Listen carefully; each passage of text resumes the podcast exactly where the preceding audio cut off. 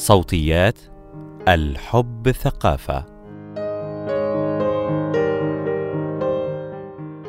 في عالم اليوم يوجد تطبيق ذكي لكل شيء تقريبا. تقدم تلك التطبيقات حلولا لما نواجهه من مشكلات وبدائل سريعة لما نفعله ببطء. فنحن نعيش في عصر الذكاء الفائق والتقنيات عالية الكفاءة سريعة الإنجاز، وفي هذا العصر تعتبر حتى علاقاتنا العاطفية ورغباتنا وأمالنا في الحب من المشكلات التي لا تبخل التطبيقات الذكية في مساعدتنا للتعامل معها بكفاءة أكبر. ومن يبحث عن تطبيقات المواعدة الإلكترونية اليوم سيجد أمامه مئات البدائل والاختيارات. كيف تؤثر تطبيقات المواعدة على فهمنا للعلاقات؟ مقال لمعاذ عامر. لكن هل هذه المساعدة مجانية؟ ولا أقصد هنا الثمن المالي، بل المقابل الذي نقدمه من أنفسنا للاستمتاع بمزايا تطبيقات المواعدة الإلكترونية. ما يحاول هذا المقال التفكير فيه بشيء من الإيجاز هو ذلك المقابل، ما نتنازل عنه من إمكانياتنا ومهاراتنا الاجتماعية، من حكايتنا وتجربتنا الشخصية، ومن تصوراتنا الخاصة عن العلاقات والحب والرغبة، وتوقعاتنا عن الآخر التي يطرأ عليها التغيير أثناء تفاعلنا مع هذه التطبيقات. الحل الذكي: غياب المخاطرة. في عام 2008 طرح الفيلسوف الفرنسي آلان باديو واحدا من أوائل التساؤلات حول ما تمثله تطبيقات المواعدة وآثارها في محاورة شهيرة نشرت في كتاب في مدح الحب الذي ترجم إلى العربية في 2014.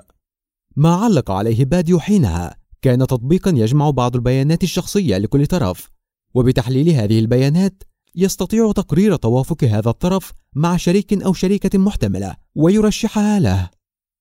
عبر باديو عن تخوفه مما سماه غياب المخاطرة عن الحب بسبب الاعتماد على اختيار آمن يقرره التطبيق، وهو ما اعتبره نزعا لأي شاعرية أو مغامرة من خلال اتفاقات مسبقة تتفادى العشوائية والصدفة في إطار حالة حديثة من تراجع فكرة الحب يصفها بأنها تهدف إلى تجنب كل اختبار مباشر للذات وكل خبرة عميقة أو أصيلة لمعرفة الآخر. اليوم يبدو هذا التاريخ بعيدا جدا بعد 15 عاما من التطور المتسارع للتطبيقات الذكية وانتشار الهواتف الذكية بين كل الناس. لم يكن تندر كالظهر ولا مئات التطبيقات الموجودة الآن، ولم نكن مررنا بجائحة كورونا التي فرضت علينا حجرا طويلا أغلق أمامنا كل المساحات العامة تقريبا، وأدى إلى تزايد اعتمادنا على تطبيقات المواعدة بحكم أنها كانت البديل الوحيد أمام الكثيرين للبحث عن بعض الثمار العاطفية في أيام الوباء الجافة. والآن في عالم ما بعد كورونا بدأ الكثيرون في التساؤل حول ما تركته علاقتنا بالعالم الافتراضي من أثر على مشاعرنا وأفكارنا، ومن بين ما نتساءل عنه هو تطبيقات المواعدة الإلكترونية وكيف أثرت على تصوراتنا وسلوكنا في العلاقات. البروفايل، الترويج للذات، الاستعراض. على عكس التطبيق الذي علق عليه باديو، فإن أغلب تطبيقات المواعدة تطلب من مستخدميها اختيار مجموعة من الصور لهم أو لهن وكتابة بعض المعلومات في سيرة شخصية قصيرة، ثم يصبح للمستخدم بروفايل يظهر لغيره من المتابعين أثناء تصفحهم، تماما كما يظهرون له ليختار من بينهم البروفايل الذي أثار إعجابه، ثم يبدأ العرض. أحد التحديات التي يثيرها هذا الشكل من تطبيقات المواعدة هو اختزال شخصياتنا إلى مجرد نموذج عرض استهلاكي يركز فيه كل مستخدم أو مستخدمة على عرض بعض الصور المثيرة للإعجاب مع كتابة سطور محددة نقصد بها أيضا لفت الانتباه أكثر من التعبير عن ذواتنا الحقيقية بكل تعقيدها. بالطبع يمكن القول إن كل تعبير عن أنفسنا في إطار اجتماعي وأمام آخرين يشتمل على درجة من الأداء، وخصوصا لو كنا نرغب في إثارة إعجاب شريك محتمل فنحاول أن نظهر ما يميزنا أمامه أو أمامها. ولا تختلف تطبيقات المواعدة من حيث المبدأ عن هذا، لكن يختلف تأثير الوسيط هنا بدرجة كبيرة بسبب كونه وسيطا افتراضيا وله أدوات محددة نعبر من خلالها عن أنفسنا. هل يعني هذا أننا لا نكون تلقائيين أبدا؟ لا أعتقد ذلك، فالتلقائية تنعكس في تصرفاتنا في حالة ارتياحنا وبسبب اعتيادنا على التواجد في أوساط معينة نتملك فيها مهارات التعبير والتواصل، لكن كثرة المحددات والشروط والأطر والاعتبارات والفلاتر التي تفرضها تطبيقات المواعدة لا تتيح إلا بصيصا صغيرا من هذه التلقائية. أدوات الواقع الاجتماعي، شروط العالم الافتراضي. لكي نلتقي حبيبا أو شريكا عاطفيا في أرض الواقع، كان ذلك يحدث في الأغلب وسط دوائر معينة من حياتنا الاجتماعية. في المراحل التعليمية المختلفة نقابل شريكات وشركاء قصصنا الأولى. في العمل قد نتعرف على من يثير فضولنا. في النادي أو في نشاط ثقافي اشتركنا فيه، أو حتى في السوق. في كل تلك السياقات كانت ذواتنا أوسع من الدائرة التي نظهر بداخلها، ففي تلك المساحات كنا ننتمي إلى شبكات اجتماعية يبدأ منها تعريفنا عن أنفسنا للآخر، ولكنه لا يقف عندها، بل يتوسع هذا التعريف من خلال انخراطنا في فعل شيء نهتم أو نلتزم به، خلافا لما يحدث على تطبيقات المواعدة، فعليها أو على الإنترنت عموما الدائرة أوسع من أي شخص، لا توجد نقطة بداية محددة تعرف منها نفسك، بل يجب أن تجمع الدوائر التي تمثلك في نقطة واحدة، أن تقوم بتلخيص نفسك وحكي حكايتك، ولكن في إطار محدود ومشروط بقدرتك على استغلال الأدوات الخاصة بالتطبيق وإدراكك لوضعك في الحياة وحقيقة احتياجاتك أو ما تظن أنك تدركه عن نفسك واحتياجاتك.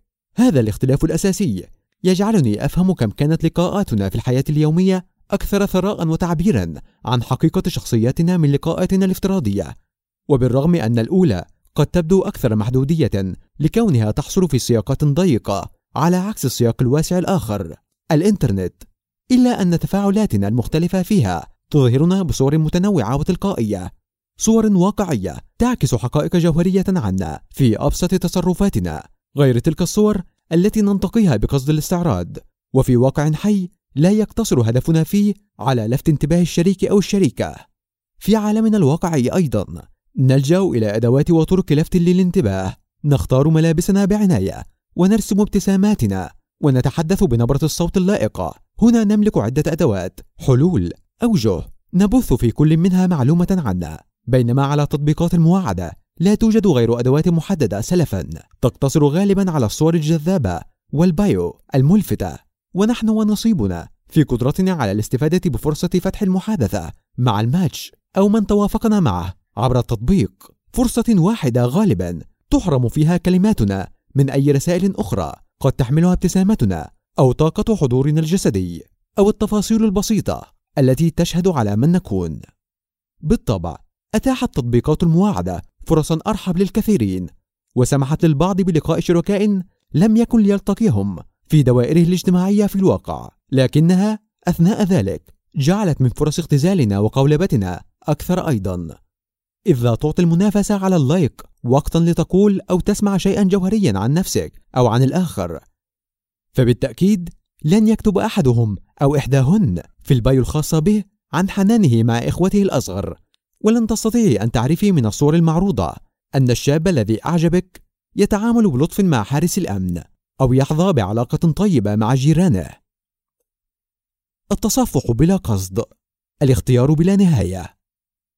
إلى جانب تأثرنا بطبيعة تطبيقات المواعدة كوسيط نعرض من خلاله أنفسنا، فعلاقتنا بهواتفنا المحمولة وبفكرة التصفح على تطبيقات مختلفة جعلت الوقت الذي نقضيه على تطبيقات المواعدة وقتا غير مخطط. نفتح التطبيقات بلا هدف ونعرف بعض المستجدات ونقوم ببعض النقر، ثم نستمر في التصفح. رغبتنا نفسها في إيجاد شريك أو شريكة أو حبيب أو حبيبة لا تحصل هنا على قدر مناسب من الاهتمام أو التركيز. هذه الحالة من اللاقصدية تتسرب بدون وعي إلى طريقة تصرفنا ثم تفكيرنا، نصبح أقل صبرا، أقل تقبلا للاختلاف، وأقل فهما لتعقيد الأشخاص. هنا نحن أقل استعدادا للمخاطرة أيضا، ليس بسبب اختيار آمن يقوم به تطبيق ذكي كما في الحالة التي انتقدها باديو، بل بسبب لا نهائية الاختيارات. فبالإضافة إلى أن كل شخص أمامنا يتحول إلى ملخص محدد وبسيط، هناك أيضا بدائل كثيرة وسريعة تعدنا بلقاء أكثر سهولة، أقل إرهاقا. ضرورة التعلم، أهمية البطء.